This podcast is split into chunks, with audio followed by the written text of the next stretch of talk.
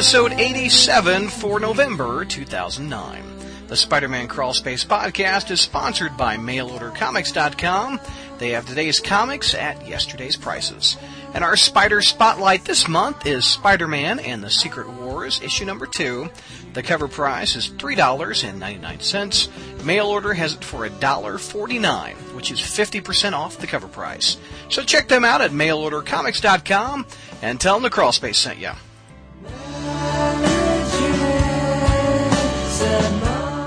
All right, gang, we're going to tackle our November message board questions, and we're starting off with our good buddy Donna Mark. And he says, for the gang, in a recent Skype chat, us B-listers talked about our most overrated Spider-Man artist. Uh, so who do you guys think is an underrated Spider-Man artist? I.e., one that has a great had a great run on the character, but people don't seem to bring him up as much. Jr., who's underrated? You think? Well, one artist I, I don't recall hearing a whole lot about is Ross Andru. Mm. Um, maybe they do talk about him, and I'm just not running in those circles. But for me, his Peter Parker and his Spider-Man was Spider-Man uh, when I was starting out reading. I think he started around issue 125 of Amazing. Uh, I came on board in one on 134, and I think he drew it Amazing until um, 185, the uh, college graduation issue. But uh, so he had, uh, I mean, he did well over 50 issues, as I recall. And I remember when uh, um, uh, Spectacular Spider-Man first came out, and uh, you know, funny enough, I mean, your old, old buddy Sal Buscema mm-hmm. drew it. You know, and of course his Spider-Man was always a little, the head was always a little rounder and Peter always seemed to be a little shorter and, you know, and, and it was just, I was thinking that's not Spider-Man. I mean, Spider-Man is Ross Andru's Spider-Man. So mm-hmm. I, I would, uh, you know, I would say that, uh, for, for me, for me, it's, it's Ross Andru. Uh, Kevin, you got one that's underrated? Uh, I think the best I could say is Mike Deodato. Yeah. He had a short run on the character, but his, uh, uh, his style is, is what helped bring me back to the regular monthly comics. It just looked beautiful, and I think everybody's really started to discover him as an artist with Dark Avengers. But his Spider-Man run was amazing too. No pun intended. How about you, Stella? Anybody that you really love that not, doesn't get much play? Um, I'd say Marcos Martin. Um, hmm. he's he's had a few here and there, and he's coming up again in February. But I think probably people try not to remember the art of that that terrible um series that um he drew of Bobby Carr. So yeah. How about you, Zach? Any Clone Saga artists? Anybody um, stand out? I was actually going to bring up a Clone Saga artist. Uh, no, really? uh, Stephen Butler. He uh, he drew the first appearance of the of the Scarlet Spider. He uh, he, I feel like he was very underrated. He had a pretty short run in the grand scheme of things. I think he only, he went from 119 to, I think he only lasted like 10 or 12 months. Yeah. Like less than a year, but he had really solid artwork and he had to pick up from Alex Saviuk, which was a lengthy run on Web of Spider-Man. So, uh, I think because he was on Web of Spider-Man, he's not greatly or fondly remembered. But he, he did have some really, really solid artwork during the Clone Saga. If you liked his stuff, and JR, you might remember this, he had a long run on the DC Star Trek comic, the original. Oh, did he? Yeah. He, oh. he, he drew, uh, some of Peter David's stuff, I think, and, oh, he, and he came on to Silver Sable after he did Star Trek, and then after Silver Sable wrapped up, he w- was transferred over to Web of Spider-Man. So I, I, I'm a fan also. I, I, I, I th- and he recently did when they tried to do the more realistic Archie artwork, the mm-hmm. more, com- yeah, he actually was the one that did that. So mm. that's been what he's been doing lately. Um, also, we we brought we we talked about him this month. I think Luke, Luke Ross was really underrated, and I think again the, the, there's similarities between him and Stephen Butler in that Luke Ross had to follow up on Sal Buscema. Yeah. And uh, not only did he have to follow up Sal Buscema, just in general. He had to follow him up mid arc. Like Sal Buscema quit in the middle of an arc, stopped drawing spectacular, and and and Luke Ross had to pick up from there. Um, really, uh, I like him. I, I think another underrated artist is um, oh, what's his name? That's why he's an underrated artist because I can't remember his name. um, he drew. He drew the. Uh, another, he's another Clone Saga artist. He drew Web of Spider-Man. Um, are you thinking of Tom? There were a couple of those. Tom, Tom Lyle. Tom Lyle. He drew uh, adjectiveless. adjective of Spider-Man Yeah. before he became uh, Right. Peter Parker. He's a art art teacher now at some local college. Yeah, that's what you were telling me. Yeah. Uh, he he's got he, his art was always kind of a hit and miss for me, but I think I think uh, I mean I like the guy because he helped design the Scarlet Mhm. Spider costume. So I'd have to go with mine, um, Alex Saviuk, we mentioned. I, I think I'm the only guy that mentions Alex Saviuk on a consistent basis because I, I just loved his Mary Jane. I loved his Spider-Man and his Peter Parker. he was very much a a, a uh, I don't want to call him a clone of of of, of John Romita Sr., but it was very Romita Sr. esque. That's exactly what I was going to say. You took the words out of my mouth. He's uh, very much Romita Senior-ish, and he still pencils Spider-Man. He's he's had one of the longest underrated runs of Spider-Man, I think, because he does the daily Spider-Man comic strip. He inks it on the uh, Monday to Saturday, and he draws it on the Sunday edition. So Alex Saviuk is my vote. Good question, Donna Mark. His other question is, are there any other podcasts that you guys listen to? Uh, No. Clone Saga Well, the Clone Saga. Chronicles. I do listen to the Clone Saga Chronicles. Word Balloon. I listen to Word Balloon. JR or Stella, what do you guys listen to? Um, Uh, I sometimes listen to Word Balloon. I've been um, listening to a little bit of uh, Mike Bailey's different podcasts, getting some sort of standard for the one that I'm producing. Um, Clone Saga Chronicles, and of course, uh, is it Spectacular Webs? I've listened to the the zero episode of that as well. JR, are you a podcast listener besides this? Uh, I'm afraid not, and uh, sometimes I don't even listen to this one because I can't, s- because because I simply cannot stand the sound of my own voice sometimes. So, so uh, I'm, I'm no, I'm afraid I don't listen to a lot of them. I, I forgot to mention Michael Bailey. I also listen to his show. However, when he starts getting into DC stuff, I'm like, you know what? I like I like you, but I, I don't know what you're talking about.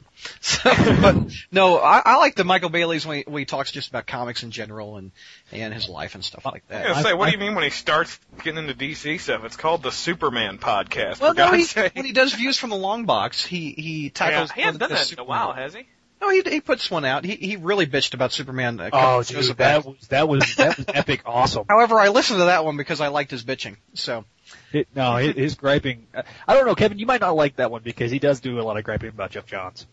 Mm. Well, here's the thing. I I don't like current Superman really, so I'd probably be okay with that. I like Yeah. Secret Origin, but the direction of the rest of the books doesn't do it for me. But I'm not really. I've never liked listening to podcasts, to be honest. I I, I like to listen to music while I'm at my computer because anything else is distracting. And when I'm not at my computer, you know, I don't want to be listening to a podcast.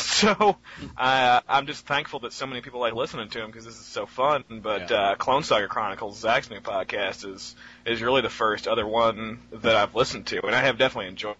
it. That's a good podcast. Donna Marks, last question is if there's anything that you would like to change or keep permanent on Spider-Man's costume, what would it be? For example, the web pits, the raised silver webbing like the movies, or the red and black as opposed to the red and blue? I like web pits. I don't think they put enough web pits on the costume. I tell you what I'd like to make permanent is medium eyes. Yes. I, I don't like the tiny slit eyes. I don't like the big McFarlane eyes. I like just normal, medium-sized eyes, and I wish I w- that's one thing I wish everybody would keep more uniform. Mhm. Yeah. Anybody else? Anything else you guys would like to keep? I missed JR. the web pits. JR, Stella? I miss I- the platform boots that he used to wear. Back in the 70s? Yeah. Those are great. I uh, I always thought that he ought to be red and black instead of red and blue. I thought always thought that black better suited a character that uh, you know kind of prowls the rooftops at night, and and that really red and blue kind of makes him look like a clown. But uh, but I mean that's that's part of that is just the uh, the nature of the medium. I mean you've got a visual medium, and, and back in the Silver Age days, I mean red and blue stood out. Red and black probably would have bled. Um, so you know that, that's just a personal. That opinion. Mike McKone arc where he was with the Black Cat, he had uh, red and black. So Yeah. yeah. Uh, uh, Oh, go ahead, Zach. one thing I always liked, the one thing that was kind of different about Ben Reilly's suit was that he was, it was more of a darker blue, it was more of a black with blue accents as opposed to blue with black accents. Why do you think they they juggle it so much? I mean, is it the colors per, uh, preference or what? Uh, I think it's just the colorist. Yeah. You know, I, I- I think it just, it, well, it, because I mean the red and black, the red, web and black, the red and black really wasn't prevalent. I mean, it was prevalent, uh, the biggest time I can remember would be during the, uh, s- uh, Erik Larsen days. Well, now from what I've heard, uh, and Jr. is more the historian, so he can correct me if I'm wrong. It was originally supposed to be red and black. It was just uh, supposed to sort of reflect uh, light on the costume when you saw the blue in it, and that became iconic, and that's why it stuck around that way. But it was originally supposed to be red and black. Yeah, I, I think it's that's true too. Jr. Is that right? I think Ditko originally wanted red and black. I, re- I really don't know. I know that originally he had the blue spider, right? Uh, Mm, yeah, on his back. the red spider, but I, I, I don't know. Ditko's not talked to me lately, so. Yeah, he's one of those underrated Spider-Man artists. You know. Yeah, I kind of like the switching between the black and the blue because the red and blue has become so iconic, and that just kind of looks like Spider-Man. But I always think it's badass when you see that red and black, and I think it's got more of that cool impact since it's not there all the time. Yeah. All right, we're moving on to Viper from Johannesburg, South Africa. Aiming one for me. Uh, you've had Greg Weisman and Josh Keaton on the show several times, but will you ever be able to get Christopher Daniel Barnes, the voice of the 90s Spidey, for a future podcast interview? You know what? I've tried. I've tried to find an email for him. I, I, the only thing I came across is the, uh, the agent that he has and they don't have an email address. I mean, I, I they have a phone number, but you know what? It's usually when I'm working on the website, it's after hours, so uh, I'm kind of busy during the day to give him a buzz. But uh, I, Unless- fa- I found his agent, so it's a matter of giving having me give him a call and see if he'd be willing to do an interview. He hasn't done much lately, I don't think. You know. After the Spider-Man cartoon, he was on Little. He was also on Little Mermaid. He did the Brady Bunch movie as Greg. So I haven't seen much of him. I've even looked, I've gone to the extent Viper of looking on- Facebook for him. And I haven't been able to find him there. So if anybody listening knows how I can get a hold of Christopher Daniel Barnes or the actor that I, that was on the, uh, Amazing Spider-Man, I mean the, uh, Spider-Man and His Amazing Friends, uh, I, he, the guy's name is escaping me, but he has a website and I sent an email asking for him to do an interview and he hasn't returned my email. So if you Well, know, think- go ahead. I think Zach knows how you can uh, get in touch with Christopher Daniel Barnes. How do you do that? All you have to do is yell out, Mary Jane! And he comes running. Kind of like a Roger Rabbit when you hold your thumb out and the, the taxi comes. Uh, let's see. Assuming this hasn't been covered on, in the reviews, Kevin and Zach, how do you react to the blatant scenes of Spider-Man Peter having sex with first Michelle, now the Black Cat, and potentially more women if things keep up the way they are? Pun intended. Yeah, I think they. I think we have covered that in reviews, Yeah. not this month, obviously, but in the reviews of those issues. Um, I don't. I don't really have a whole lot to to add to it. It doesn't really feel right to me, but you know, this is this is where they're going. Well, well, hey, I find it more relatable because because uh, I just want to jump in bed with uh, Michelle and Black Cat. Yeah, you do. That was Uh, that was sarcasm. that was sarcasm, folks. Oh please! You might have intended it as sarcasm, but it was Freudian at the very least. yeah. Uh, Stella, what did you dress up on for Halloween? What'd you go as? Um, I actually stayed in on Halloween, um, for two reasons. The first reason is that pretty much all my friends have graduated since I stayed next year to get another degree. Um, and so it'd be me wandering the streets at night alone, so that's not really a good idea. The second reason was I was you did that, you could go as Michelle Gonzalez or whatever her Oh my word. you know, that, that poor character, that poor character. Um, and the second reason was I was getting over what I have come to believe was actually swine flu. So, um, I had the high knee, as uh, George would say. The, uh, I I didn't go out either. I, I had some cute costumes on my front doorstep. I had a cute little Harry Potter with a magic wand of just a stick from a tree. I thought that was really cute. Jr. How did little Darth Vader do this? Well, actually, you know, i- i- with kids and their erratic behavior, the fact we we the, we had a costume, it was a hand me down from somebody else, but it didn't have a cape, and then all of a sudden he didn't want to go out without a cape.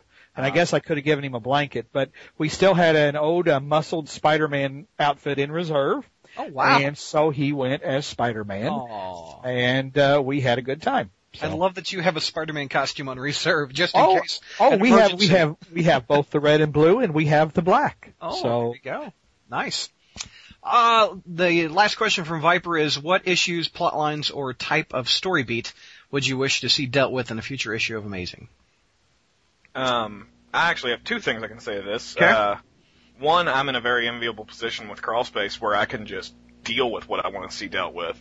uh, one of those big things has always been the Hobgoblin in Secret War. it, Yes. it bugs the crap out of me that they introduced a new Hobgoblin with, you know, no hints to his identity and then dropped it, and Yeah. he's never appeared in a Spider-Man book.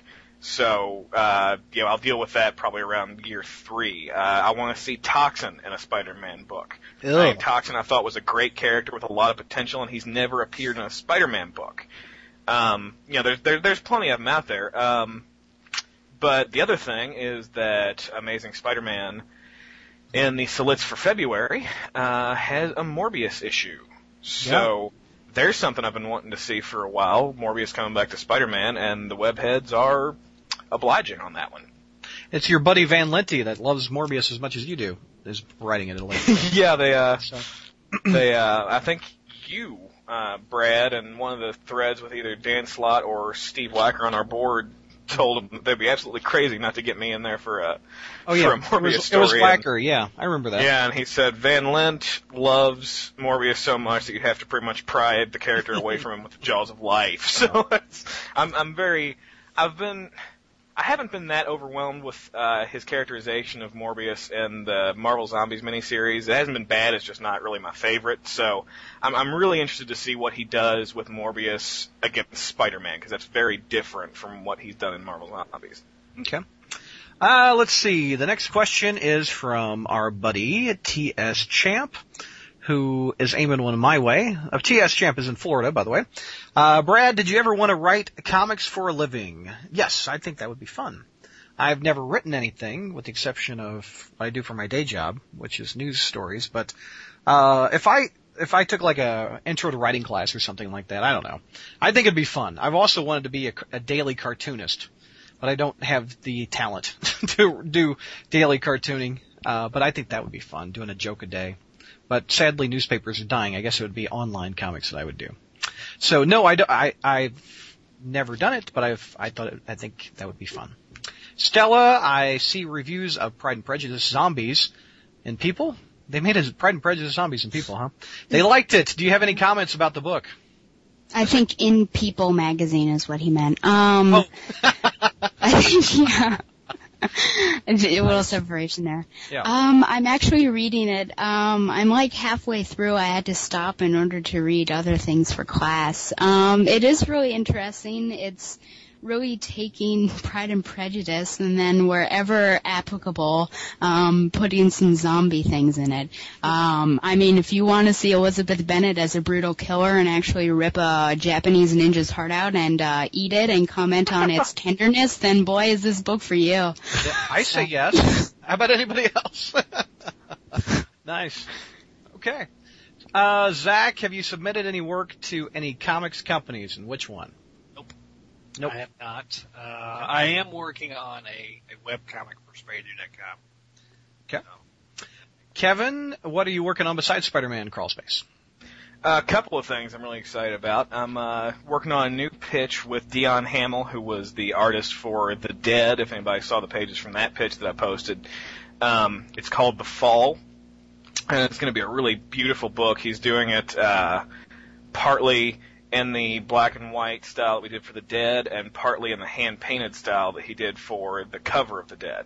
So I think that's, you know, I, I like the story, but I think that's going to visually knock people's socks off. Um, I'm also working on a pitch with Scott Larson, who has been the main cover artist for Spider-Man Crawl Space. I think a lot of you have recognized how great his art is. Uh, that's that's more of a spacefaring type pitch, uh, and I think that really really works with his styles because I've seen some of his other stuff, and he does really great with designs on you know, aliens, alien worlds, that kind of thing. So I think that's really going to showcase his style.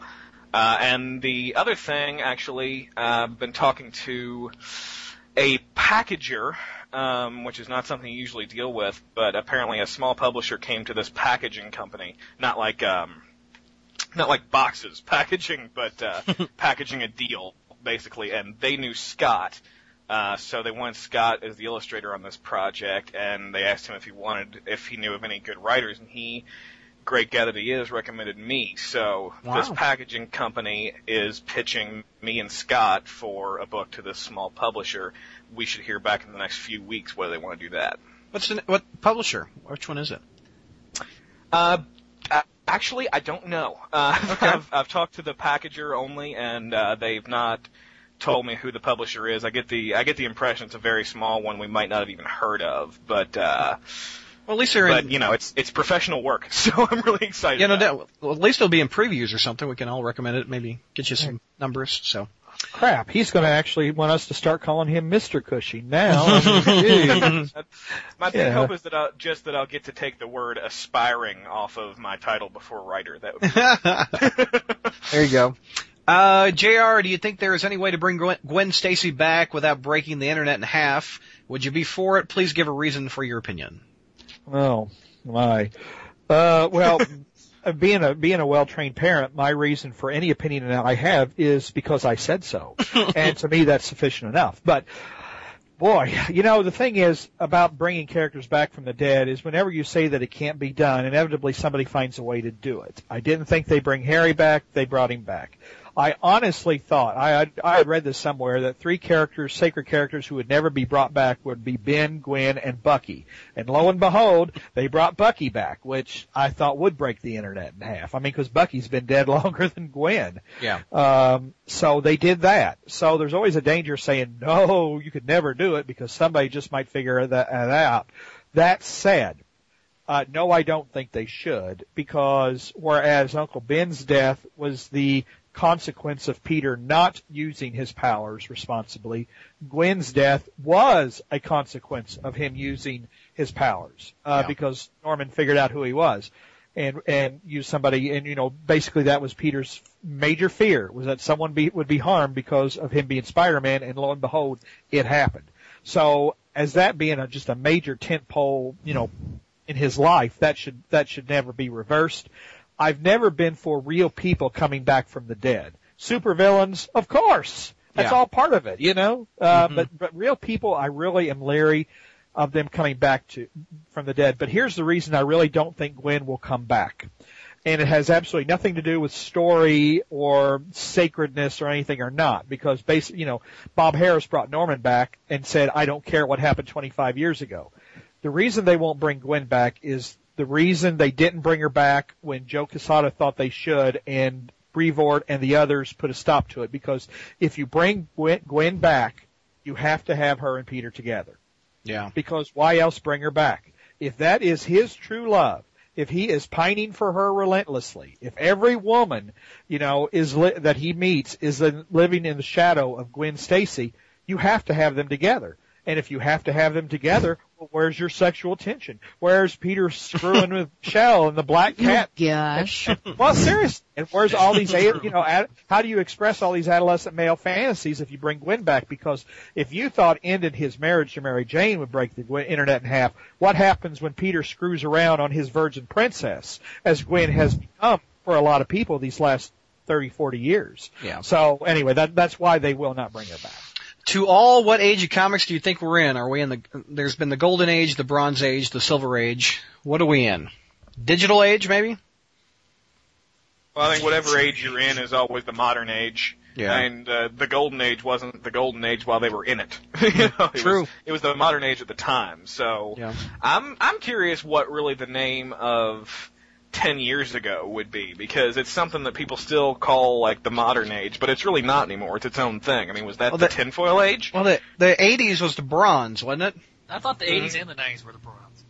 Well, well, I see, don't think the '90s is included in that. Well, well, see, that's kind of what I've wondered because the golden age theoretically ended, or the silver age began around what showcase number four when they brought back the Flash. I, I've always Uh, heard Fantastic Four number one. Yeah, okay, but and and then the silver age, sometime around the death of Gwen Stacy. Yep. I mean, but there's but there, but there's usually some kind of events that sort of happen. But where would the end of the Bronze Age be?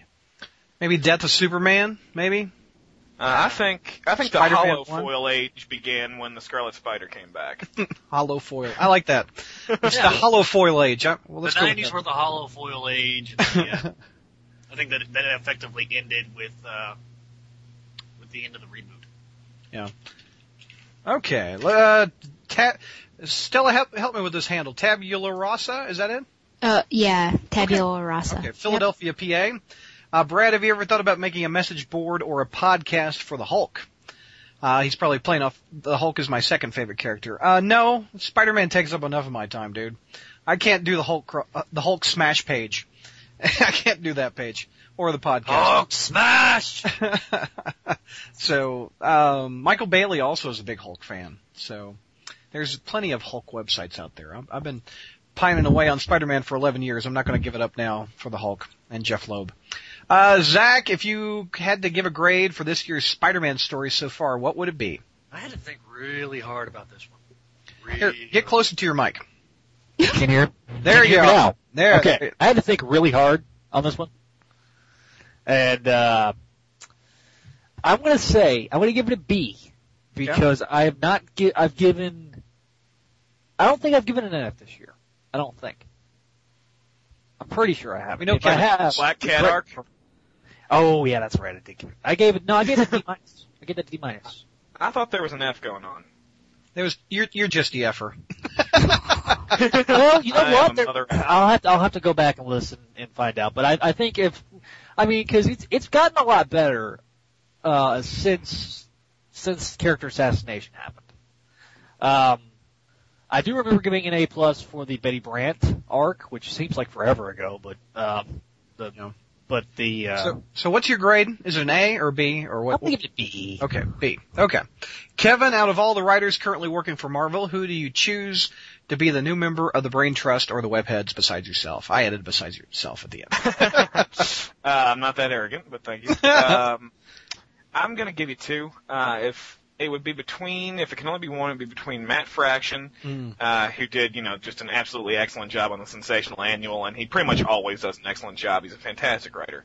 Uh, and Kieron Gillen, who's the uh, the writer of the new Sword series. Uh, he's he's got a really really great wit and humor to him. Uh, Uh, that I think I would love to see his take on Spider-Man with that kind of writing because he's done a couple of Marvel projects so far, but I don't think he's ever tackled Spider-Man even in a guest appearance.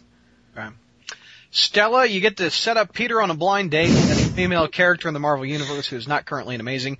Who do you choose besides yourself? I added that at the end of that question Oh, too. gosh. you know, I I try not to date things where I don't know where it's been. Um, oh, so. I'm not sure. Wow, I Peter's been around, hasn't he?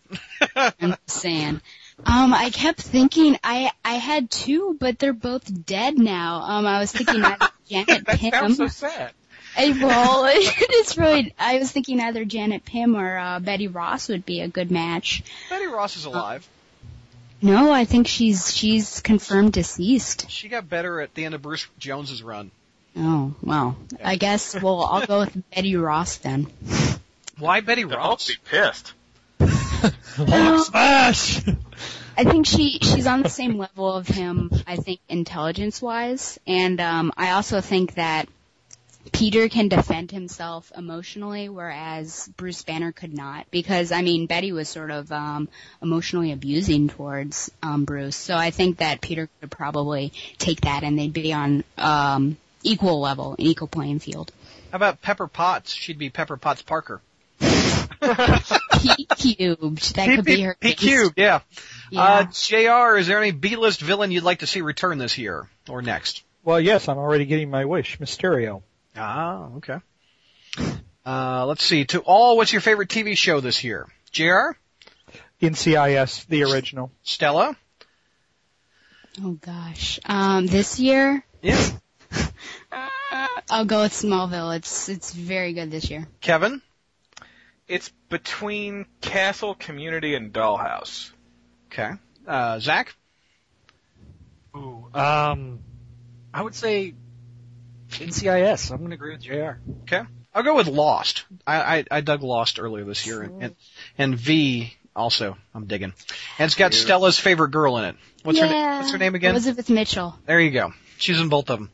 Uh, Steve J. Rogers, uh, you want to sing? So- if you don't, if he wants you to sing, uh, uh, uh, who's, who sang this song? Jr. Um, John Denver. John, John Denver. Yeah, take me home, country roads. Um, I'll sing the chorus, but not the first verse because I don't really know it. And I would like to say that um, I understand why he's telling me or asking me to sing this, but I'm actually not in West Virginia, so that, that's it's a slight uh, misconception there. Okay. Killing me. Oh dear. This is always nerve wracking. you don't have to do it if you don't want to. No, I mean, oh, I, I, okay. I try to, uh, be good to my fans. Okay. So I will. well, remember, music will be under you if I can find it. oh gosh. Country roads, take me home to the place where I belong, West Virginia, Mountain Mama, take me home. Very good. Very good. Uh, Zach, a few bars of, uh, I like big butts. No. Oh. Baby got back. Uh, Zach, if Spider-Man was picked to be on a hero football squad, oh. what sexual position, I mean, what position, what position would he play and Ooh. who else would you want on the squad? Okay. Um, I think, uh, Peter Parker would play free safety. Okay. Because he'll be, I mean, that way he'd be more all over the field. Um, I think uh, the Hulk would be a defensive lineman because he's so good, or an offensive lineman, one or the other. Um, I think uh, Thor would be a good tight end. Uh, a wide receiver, Daredevil, although it'd be kind of hard to throw at him because he can't see. Um, that might be entertaining. Um, let's see. Quarterback would be Captain America. You have to have, and yes, if you're any fan of football, and every time I hear the phrase Captain America, Tom Brady, I really want to throw Captain America's shield at their head. Mainly because I have a visceral hatred for Tom Brady and the Patriots in general. Right. Um, so, anyway, but uh, that's just a few. I, I mean, I'd have to sit down and, and kind of think he, about that. You know, Spider-Man's played football a few times in, in comic history. He teamed up with the Dallas Cowboys. Yeah. Uh, Amazing 153, the issue I was born on. I mean, born. I wasn't born on an issue. I was. Uh, uh, he had a football uh, story there. Also, I remember in Web, the Watcher was watching him play football a few times. Yeah. So odd. All right, Extreme Spider. Uh, he has 11 questions. Uh, did anyone who played Ultimate Spider-Man notice that he says all his Earth 616's title names, i.e. amazing, spectacular, and astonishing. Yep. Uh, did anyone notice how JR almost sounded insulted when Mrs. Crawlspace said Star Trek was okay? Yep. yep. I, Kevin, really? Cu- Kevin Cushing is God. Awesome Crawlspace 7. Kevin? Thanks. Spidey Dude, nice podcast. Well, thank you. JR, part two of Norman versus Obadiah Stane. Nope. Well, no, actually, actually, I do have one. You got something? Okay. All right. I wrote, I wrote something while we were talking earlier. It is not my best work, but I, okay. it's the only one of the three requests I made. So anyway, so envision, envision, hang on a second. Envision we're in like the New York unemployment line office, whatever. Okay. All right. All you in the unemployment line, those waiting for checks to your left, those looking for jobs to your right. Goddamn Disney Corporation. I'm gonna take a couple of pumpkin bombs and fly over the fucking Magic Kingdom and blow up the fucking castle, and then I'm gonna fucking Snow White and Cinderella, and I'm gonna... What are you doing here, Norman? Stop whining like a little girl, or I'm gonna order a couple of dresses for you. I'm looking for a job, same as you are. Since Disney bought Marvel, we're out of work. Yeah, and here we are, big supervillains over the last 40 years. We make them a lot of money in new movies, and we're out on our ass. Yeah, this really sucks. Uh, Mr. Osborn? Mr. Stane? Yes? Yes! Uh, the Disney Corporation just called and they want you back. I knew it! They couldn't do their job, they couldn't do our old jobs without us. I can't wait! One week later, Hello, my name is Norman. Welcome to Pinocchio's castle. I'll be your waiter. Can I take your order, please? Want fries with that? Wow. Alright.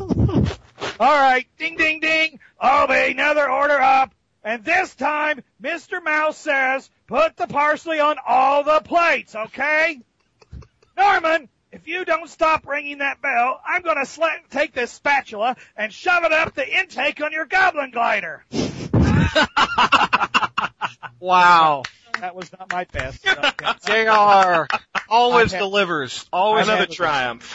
I wow. had three requests for informa- for impersonations, and I had to do at least one. So. Awesome. Uh, BD to fix last month's question about Spidey's favorite incarnation. I meant alternate universe movies, Spec Spidey and B&D not included. Okay. Uh, Spider Girl, if you had a time machine and you go back to fix a, a mistake you did on the podcast, would you stop saying what's a fat one? Uh, no. Anyone looking towards the, uh, the Twilight New Moon movie? Yep. The hype. Yeah. No. No. No. For the love of God, no. Stella, a couple podcasts ago, we heard a counterpart coming through. Is she going to keep on kicking Spidey Dude on the Tic Tacs? Is she Southern? I'm not sure which counterpart he's talking about because, as everyone knows, I have a few of them. Um, I've been actually trying to hold back. You, you, know, Spidey dude, he has, you know, he has emotions too. So I've been trying to be nicer. Um, the southern part, actually, episode two of my podcast, Batgirl to Oracle. Um, there's actually a southern uh, part that will come through in the intro. So nice. stay tuned for that. Have, your first part hasn't come up been up yet, though, has it? No, but I, I yeah, I planned ahead. So. Oh, oh she's doing I, the Solits three months early, man. Look at that. uh, does anybody have an NBA 2KT one zero NBA 2K10? Uh, yeah, do you have it? No, I don't. Will you play with me? No. Okay. I won't. BD. that sounded harsh, man. BD no, and Mike. Uh, I, I, I won't play with Beat. Oh, that, that, dude, that is. I'm sorry. That's not. That's not. BD and Mike, part two of Gwen and Norman and some Goblin Love. Okay, Mike, go ahead. Drink it. Okay. Uh, moving on. Tech from St. Louis Mo. All right, Missouri brother. Uh, for JR, what's been your favorite Norman moment without, within Dark Reign and of all time? Hmm. okay. I know all time. That was uh, back um, John Romita and the Ad- Peter Parker Spider-Man, where he took over the bugle. Well, that was my favorite issue, but not oh, my okay. favorite Norman moment. Oh, okay. Uh, gotcha. My favorite moment within Dark Reign was actually issue 98 of uh, American, uh, the American Son, where Norman has Spider-Man down, and he's just beating him within an inch of his life, and he just gets more frantic as he's beating him. Are you listening? Because you touched me. Because you meddled with my son. Because you didn't know your place and then he and then he cha- and then it changes. You will not die alone. I will find your family, and they will join you after I have done the things to them not heard of since the Spanish Inquisition.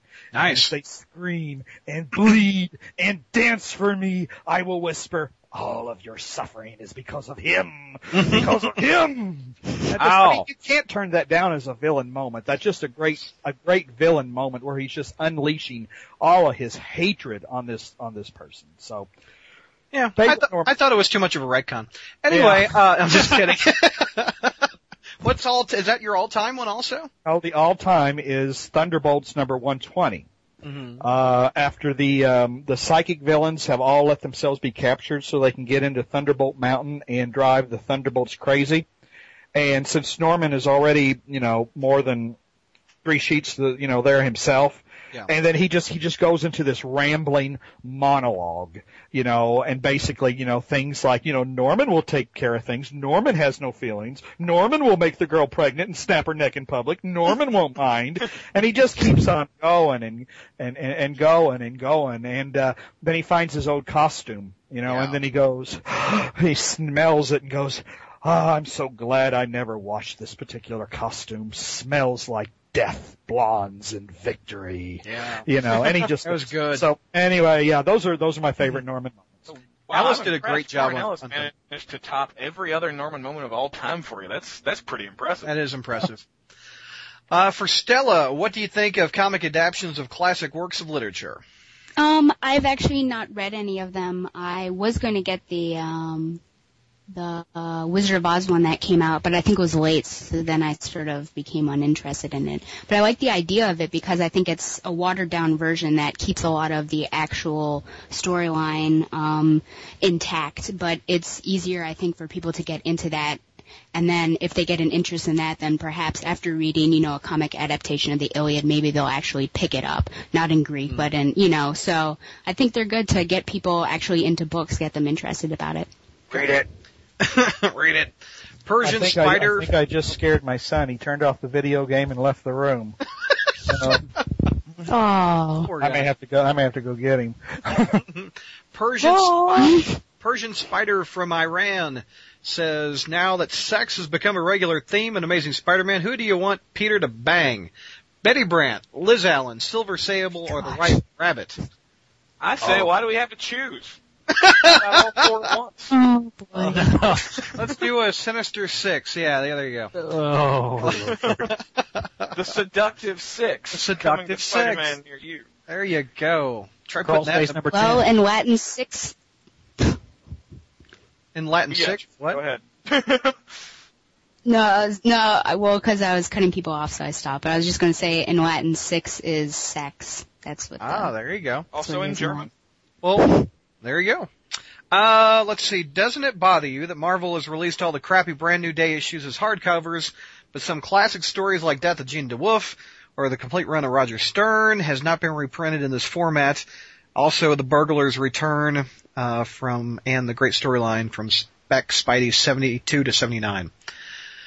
Uh, yeah, I wish there's like three of you guys on the show that haven't read much of that. I know some of you have read Gene DeWolf, but uh, probably because it's not easily uh, accessible. I mean, would you guys pick up some of the classics from the 80s if it was available in trade?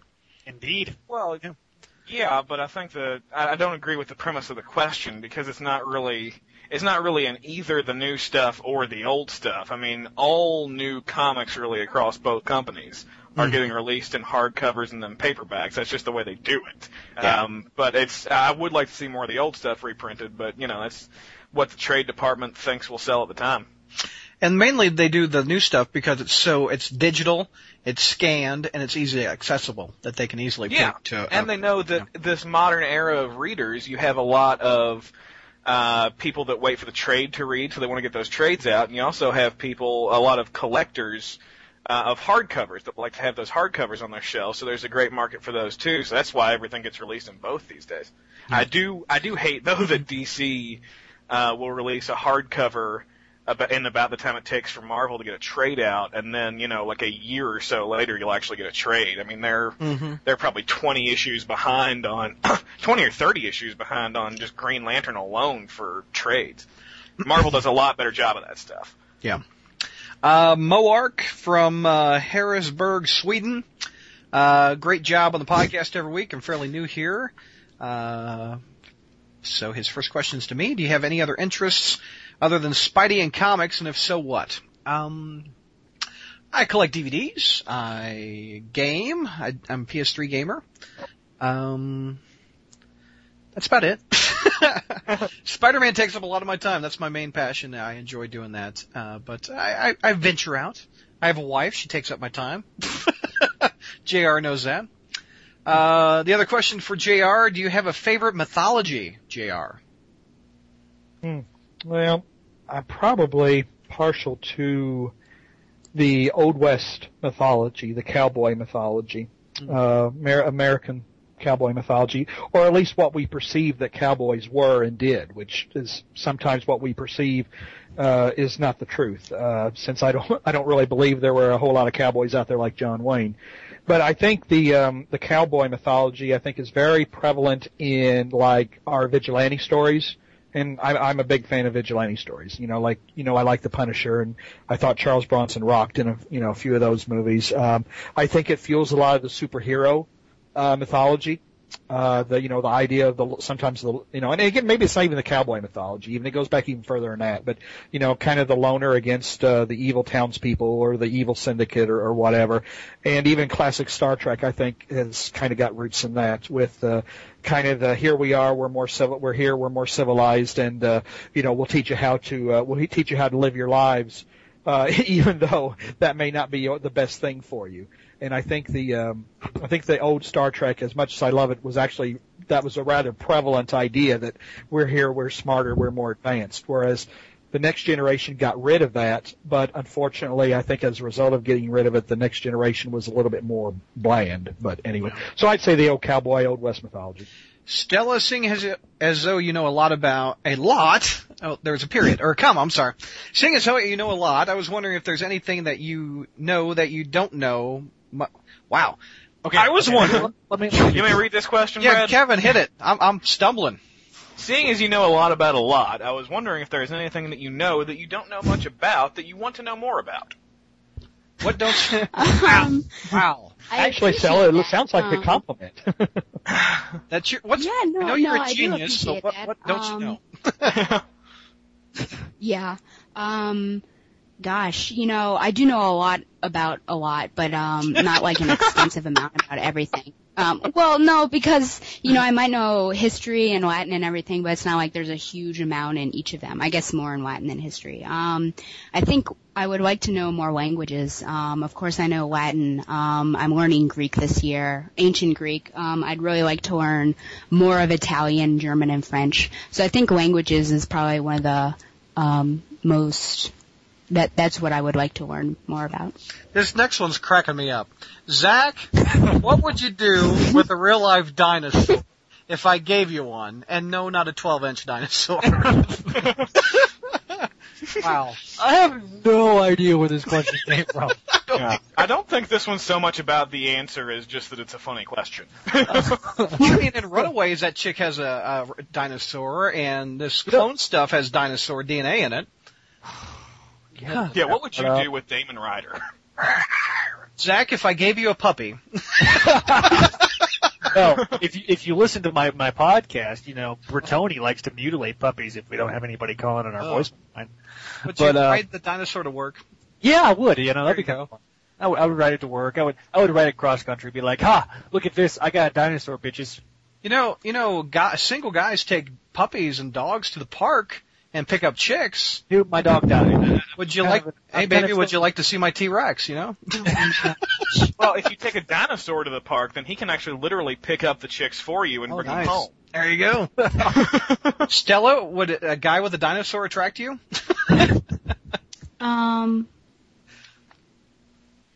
Not. I don't know how I'm supposed to take this as innuendo or you know someone with an know. actual I like don't know. I don't know. pet It's velociraptor you know running around. I don't If know. I survived the experience, perhaps I would date him, but um otherwise I'm not sure.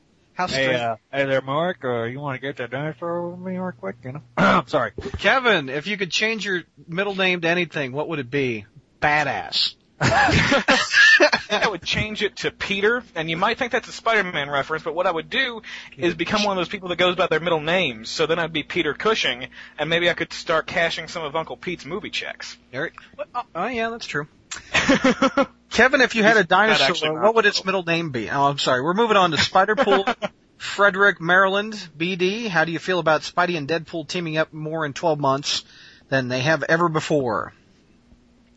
Um, I'm okay with it. I haven't read 611, which I hear is really rough. Ass. I thought the Suicide Kings was pretty solid with the, but the problem is they're both sarcastic, and uh, I I don't know. It's it's just like if you have two comedians in the same. Imagine two Robin Williams in the same room. You know, it, it, you just want to start drinking. Uh, Kevin, why would Boomerang want to take down new jackpot? Also, thank you repeatedly. Uh, thank you for repeatedly beating with the Green Lantern on this podcast. I'm no longer a Marvel zombie. Sorry, Brad. Blackest Night wins. I made Uh, dinosaur eat you, sir. Uh, Kevin. I've got no idea why Boomerang would want to take down the new jackpot because I don't know anything about Boomerang or the new jackpot. So it's it's it's really difficult for me to answer that question. I'd say just if you're interested, read the miniseries, and that should tell you. Um, I think Kevin's picking that miniseries up.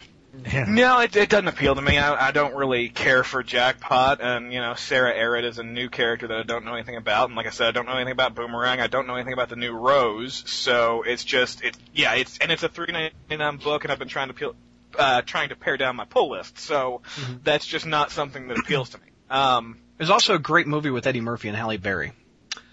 Zach, but do you thank you, oh, sir, for okay. taking my Green Lantern recommendation because excellent book, and I appreciate that. Zach, do you feel that the Clone Saga number two would have been stronger if there was less disconnect? Um, no, I, I felt like they were. It quickly got you up to speed on the disconnect. There was a little bit. There was a pretty substantial jump between issue one and issue two, but it didn't. It didn't. Some people. Uh, Bertoni found it jarring. I didn't. So uh, for more, check out Clone Slayer Chronicles podcast. Stella, could you give us a taste of what it would be like if Batgirl were to rap? I actually completely forgot about this, and I have nothing prepared. Um, I, I could potentially try to freestyle, but I don't know how that would turn out. Okay. Um, and plus, I, mean, I don't have to put music under you, so that's. Oh. before you even got started, you'd have to figure out which of the five Batgirls was rapping. Well, oh. True. Well, it'd probably be. I mean, since people know me, it'd be Babs. But I figured. I figured. And Jr. We've already done imitations. He, everybody gets one a show. well, oh, not geez. everybody. We only get one a show collectively. That's everybody true. gets one a show. Sounds like everybody's getting oh, one. everybody gets one. oh my goodness! Thank you, Dan Slott. Uh, Funny K uh, from uh, Scotland. Uh, let's see, Jr. Since you seem upset that you always get asked to do Norman, I'd rather I'd ask you an arts question. What television series are you enjoying the most right now, other than Spectacular, and why? Well, first of all, um, I don't mean to give that impression. Actually, I'm, I don't get upset when people ask me Norman questions. Uh, if I seem a little weary, it's only because I'm always afraid of finding, you know, people finding out that I really don't know what I'm as much as I think I do or whatever.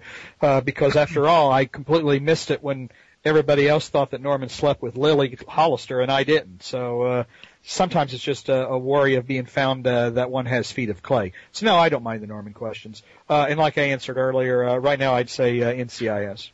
Stella, other than Spidey, if you were to write one comic book character, who would it be and why? Bet I know. I bet I know. I do too. Um, yeah, it would be Barbara Gordon. I would really love to um, see what I could do with that character. And another one that I think um, has sort of been left in the dust a little bit um, this past year is Sharon Carter. So mm, those yeah. two. Uh, President Clinton, what are the best cigars and why? I mean, Zach. Hey, hey, hey, how you guys doing? um, oh my gosh. um, I did not have sexual relations uh, with that uh, cigar. Hey, hey, let's let's not talk about that. Um, anyway, um, there was an Italian cigar that I had a couple of months ago, and I'm trying to look it up online exactly what. I think it's, uh, I think it's either the Don Carlos Anniversario, Anniversario cigar. Knocked me on my ass, but it was damn good. Um, I'm one of those guys. I do cheap cigars because number one, um, I, I, we do have a smoke shop here. I just haven't had a chance to go in there and really delve into the uh, c- cigar world. Um, but uh, if you're looking for for a cheap cigar, I recommend um, Swisher Sweets. Uh, I, ew. I, ew. I, I know, I know. I don't, I don't get the originals. The originals taste like ass. I get this. This is holy crap! I think Zach was the first one to say the word ass on the show today. I know. It's actually his second time. Oh wow!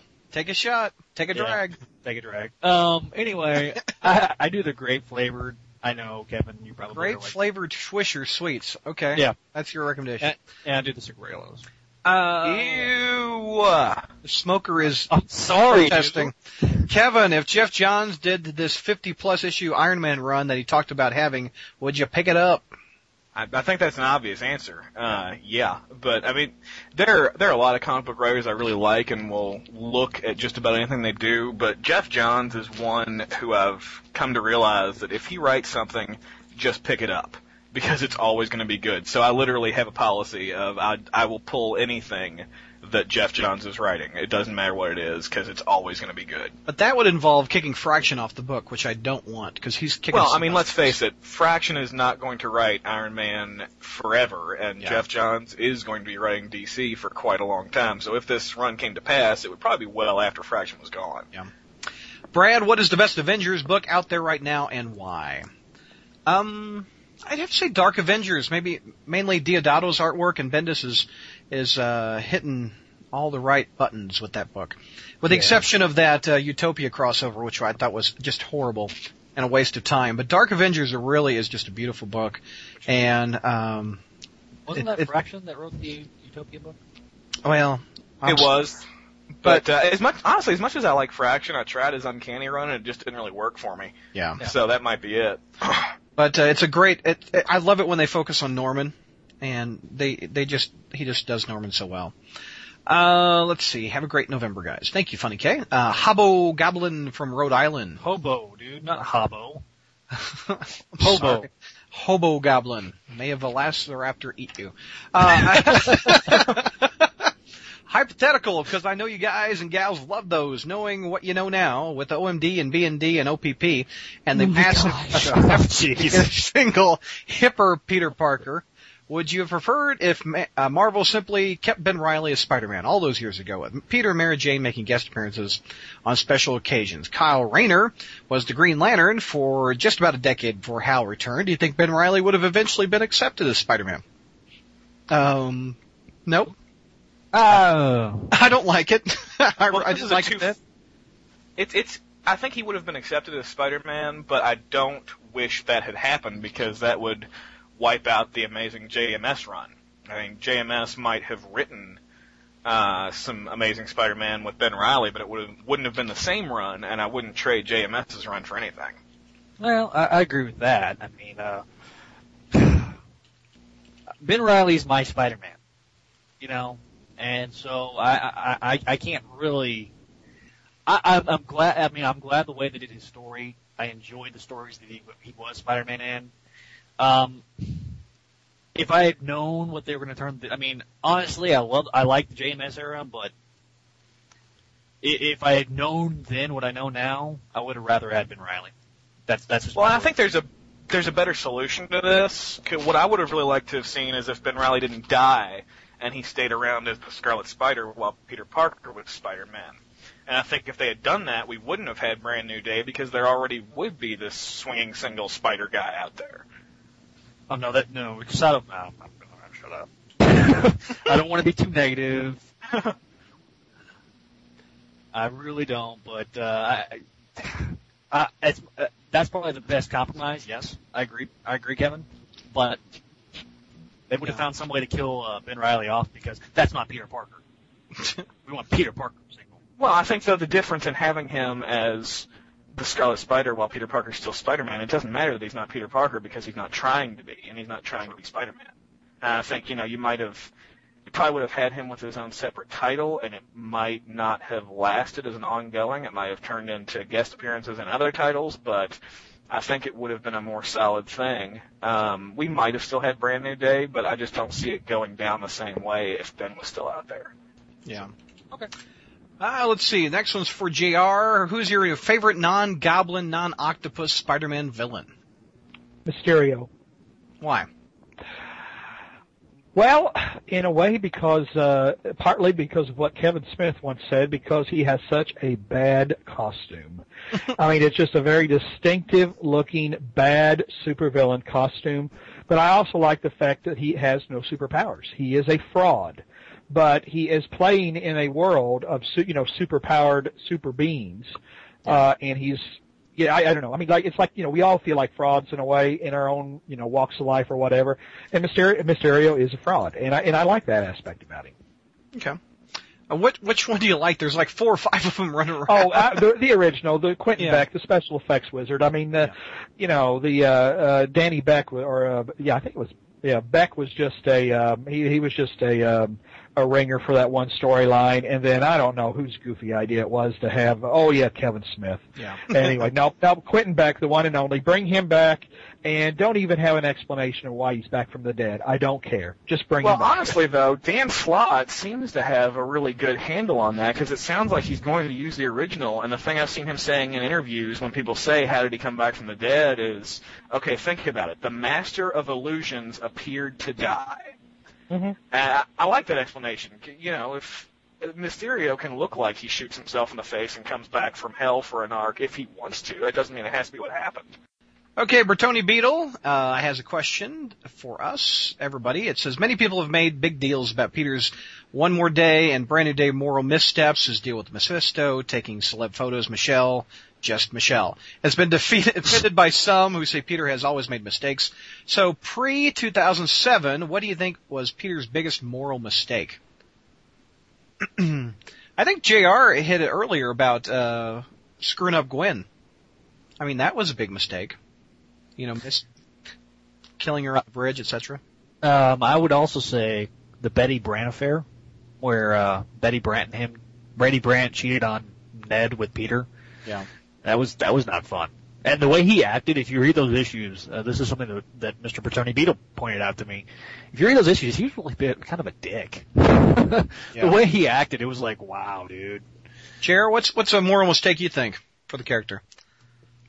Well, you know, I was thinking just the the nature of Bertoni's question, though. He talks about Peter's moral missteps includes like deal with Mephisto. That's uh, that's not a moral misstep. That's a betrayal. I mean, that was an absolute betrayal of uh, his aunt who wanted to die basically and wanted to go in peace. Betrayal of his wife and the life he'd had with her. So I don't even think that qualifies as oh Peter's always made mistakes.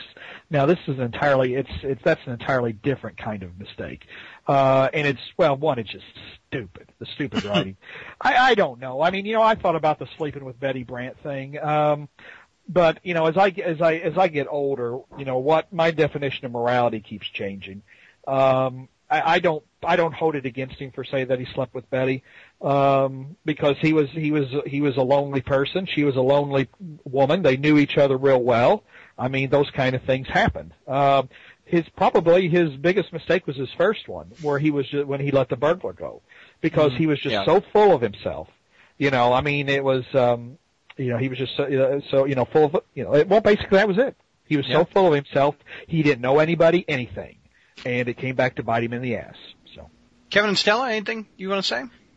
Uh, two readily come to mind. Okay. Um, there was the whole "I am the spider" period where he pretty much, you know, turned away from his wife and withdrew from everything. I'm not saying that that's not understandable because of all the crap he had been through at that point, but it it was not a good thing to do, and it was not good reading. Um, no. And the other thing would just kind of be the a longer thing with the way he treated Harry as a friend uh, when they were, you know, real friends before Harry was the Goblin. I mean, that's that's why I like Harry Osborn as a villain because he really was screwed over by our hero. I mean, our hero was a crap friend to him, uh, and it wasn't really a it wasn't so much morally bad choice. It's just that Peter, you know, had all this other stuff going on as Spider-Man. He didn't take the time to pay attention to his friend the way the way his friend needed him. Uh, and I think if he had done that, then we would have avoided one of the great villains of Spider-Man history. Yeah. Stella, anything come to your mind? Um, well, I kept thinking about um that issue Spider-Man versus Wolverine, but it's been so long since I read that that I can't remember exactly what happened. But I thought, didn't he walk away from something when he really shouldn't have? Does anyone remember that? He let somebody die, didn't he? Yeah, the Wolverine stabbed some. I think he gal. let Wolverine no, kill somebody. Spider-Man versus Spider-Man versus Wolverine was where uh, the uh, Ned the uh, the spy. Well, no, the spy who was Wolverine's ex or whatever, who the Russians were after, she uh, triggered his spider sense when he was in a fight with Wolverine, and he turned around instinctively and clocked her, which killed her. So that's, I mean, that's what he did there, but that was uh, almost, uh, he was acting almost on instinct there. It wasn't really a conscious choice he was making. Yeah. Yeah, it's a lot like when he, you know, people trot out the panel from the Clone Saga of him slapping Mary Jane, but it wasn't like he it wasn't like he got mad and hauled off and hit her. It was an accident. Zach a C from uh, Woodland Park, Colorado. BD, have you ever read any books other than Marvel? If so, what books? Uh, back in the day, I used to read Batman, Batman, uh, Detective, and Legends of the Dark Knight. That was around 89, 90 when the uh, the big Bat fra- fra- phase, not phrase, phase was out. Uh, I dropped it eventually because I, I just had too many books. Uh, I also used to read Star Wars from Dark Horse. I also read um, Aliens versus Predator from Dark Horse. And the only independent comic I still pick up is Kurt Busiek's uh, Astro City. I, I still love that stuff. I love the Alex Ross covers. Um, Zach, I started reading the Clone Saga just like you did. I love the Chronicles, great podcast. Anywho, I have read on many different sites from many different people that Ben is not coming back. Do you think that out of an out of continuity book with uh, J.M. and DeMatteis would ever work? Um, judging by the sales of the first two issues of Amazing Spider-Man. You mean Clone Saga? Well, Clone. Well, I'm not talking about just the Clone Saga, but between the Clone Saga, well, Clone oh, Saga. the Amazing Spider-Man arc. The Amazing Spider-Man arc. Yeah. Okay. Which uh, put vaulted it back into the top 10, 608. Um, Yes, but I don't think right now is the good time, a good time to do it because the market right now, in general, the comics market in general is just down right now. It is, it is, I mean, way down. It's about, I mean, the top selling books selling barely 100,000 copies, uh, whereas they were selling 150,000 copies. So you lost 30 readers just in general, um, over the past year. Uh, when the economy starts coming back in general, I think we'll see uh, a Ben Reilly series. I think uh, I think look the uh, I know the sales of Clone Saga don't look strong, but I mean it's outselling a lot of these other miniseries. So hopefully, I mean, if Spider Girl can last 100 issues, we can get a Clone Saga book. Okay. Uh, Kevin, I'm a huge zombie fan. I've been since I watched the original Night of the Living Dead when I was eight. He's now 26. Now it's cool to be a zombie fan. The same thing is happening with the Twilight Vampire Diary stuff. Do you like that vampires are cool now? And what are your thoughts on the vampire craze?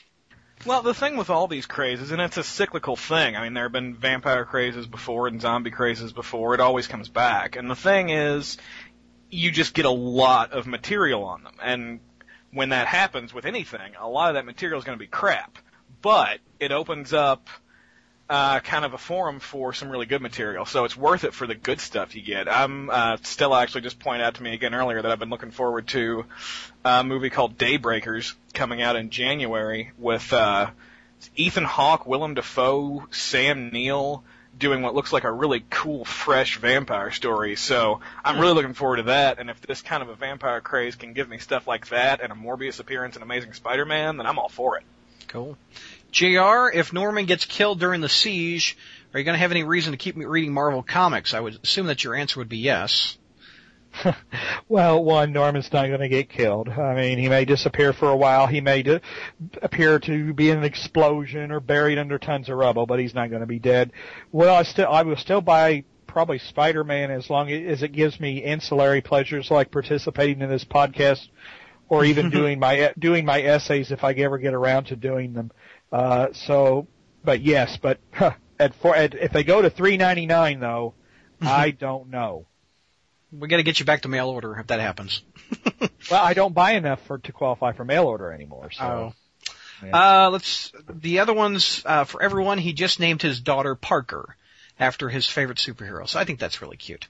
Uh, what are some of the crazy things you've done concerning your favorite fictitious characters? I put Thwip on my license plate. And I think if uh, my wife and I have a son, I think Logan is a nice name. We're just throwing that out there. But anybody else do anything odd in their everyday life? Um, uh, I, I oh, go ahead, Stella. I'm go sorry, Kevin. No, you go ahead, Kevin. Okay. Um, I wouldn't call it that crazy, but uh, I, I always, since I got my first car, I always name my cars. And uh, my latest car is a, a nice little silver car, and I named it Danny after the newest Witchblade bearer, Dani Baptiste, just a cute little blonde dancer with silver armor. It seemed to fit. Stella, what were you saying? What did um, do? well, two things. I really want a um a dachshund. Uh, like that's what I really I got want. a miniature one that I'm about ready to punt out the window if you want it. wow.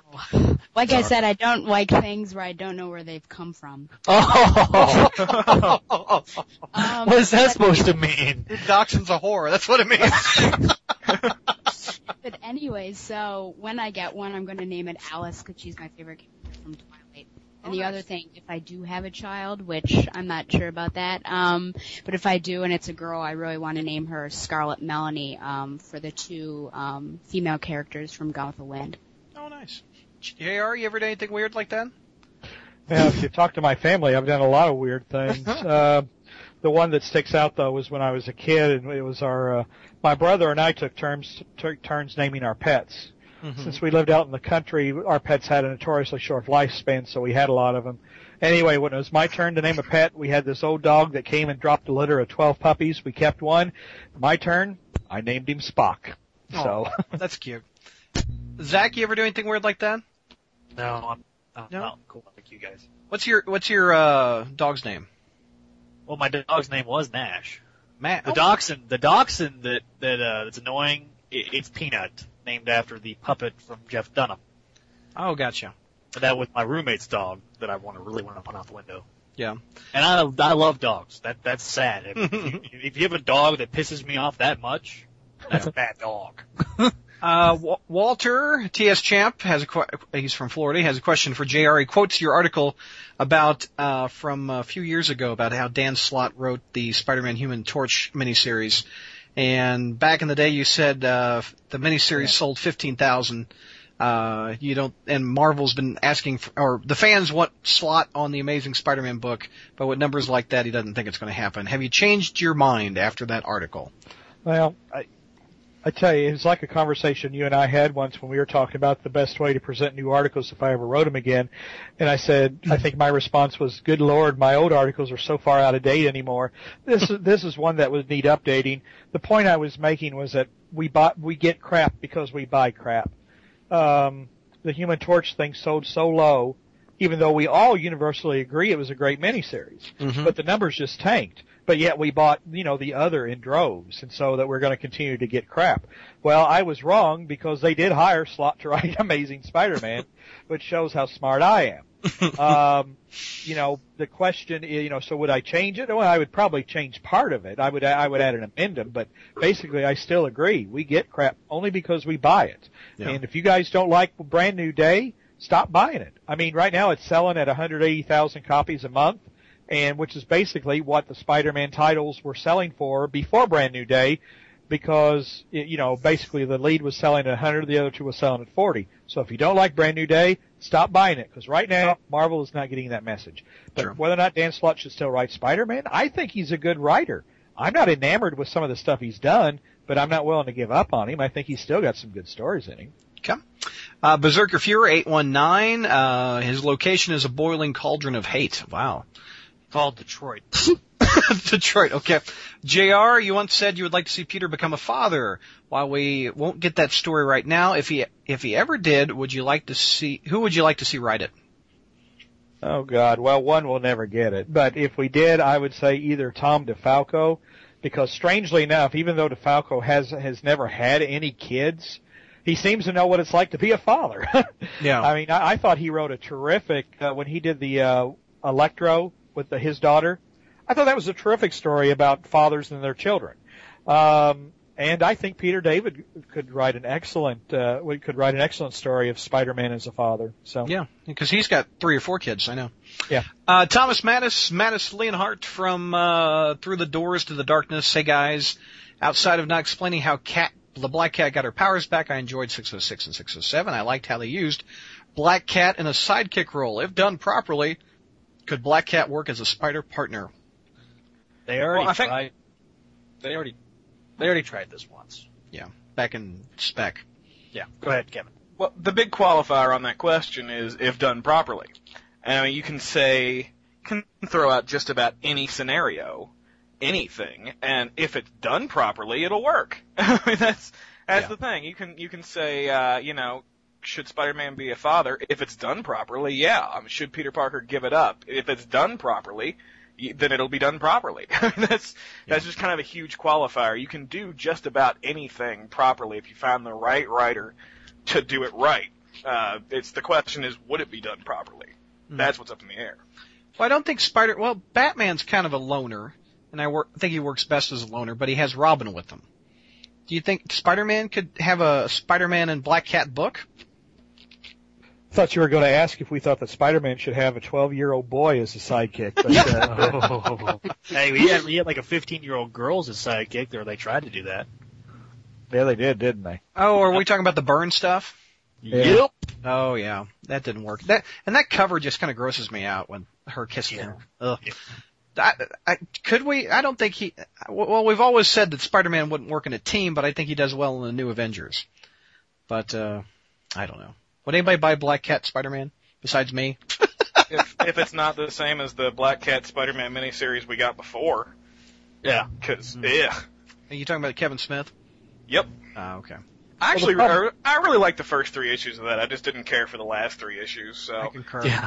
I like Black Cat, and quite honestly, she's uh, in the next arc of Crawl Space. She'll be entering uh, Crawl Space as a regular supporting character. I, I like Black Cat. I think she can be used well. It's just I didn't like how she was used in Amazing Spider-Man recently, so I don't have a whole lot of hope for what they would do right now. What do you think, Jr.?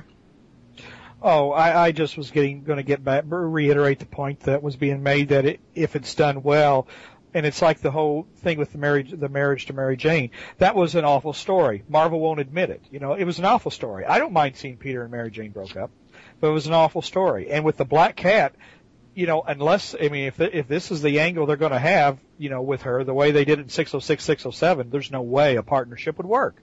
I mean, it would burn out. I mean, you would get tired of reading that real quick. Yeah. Stella, what do you think?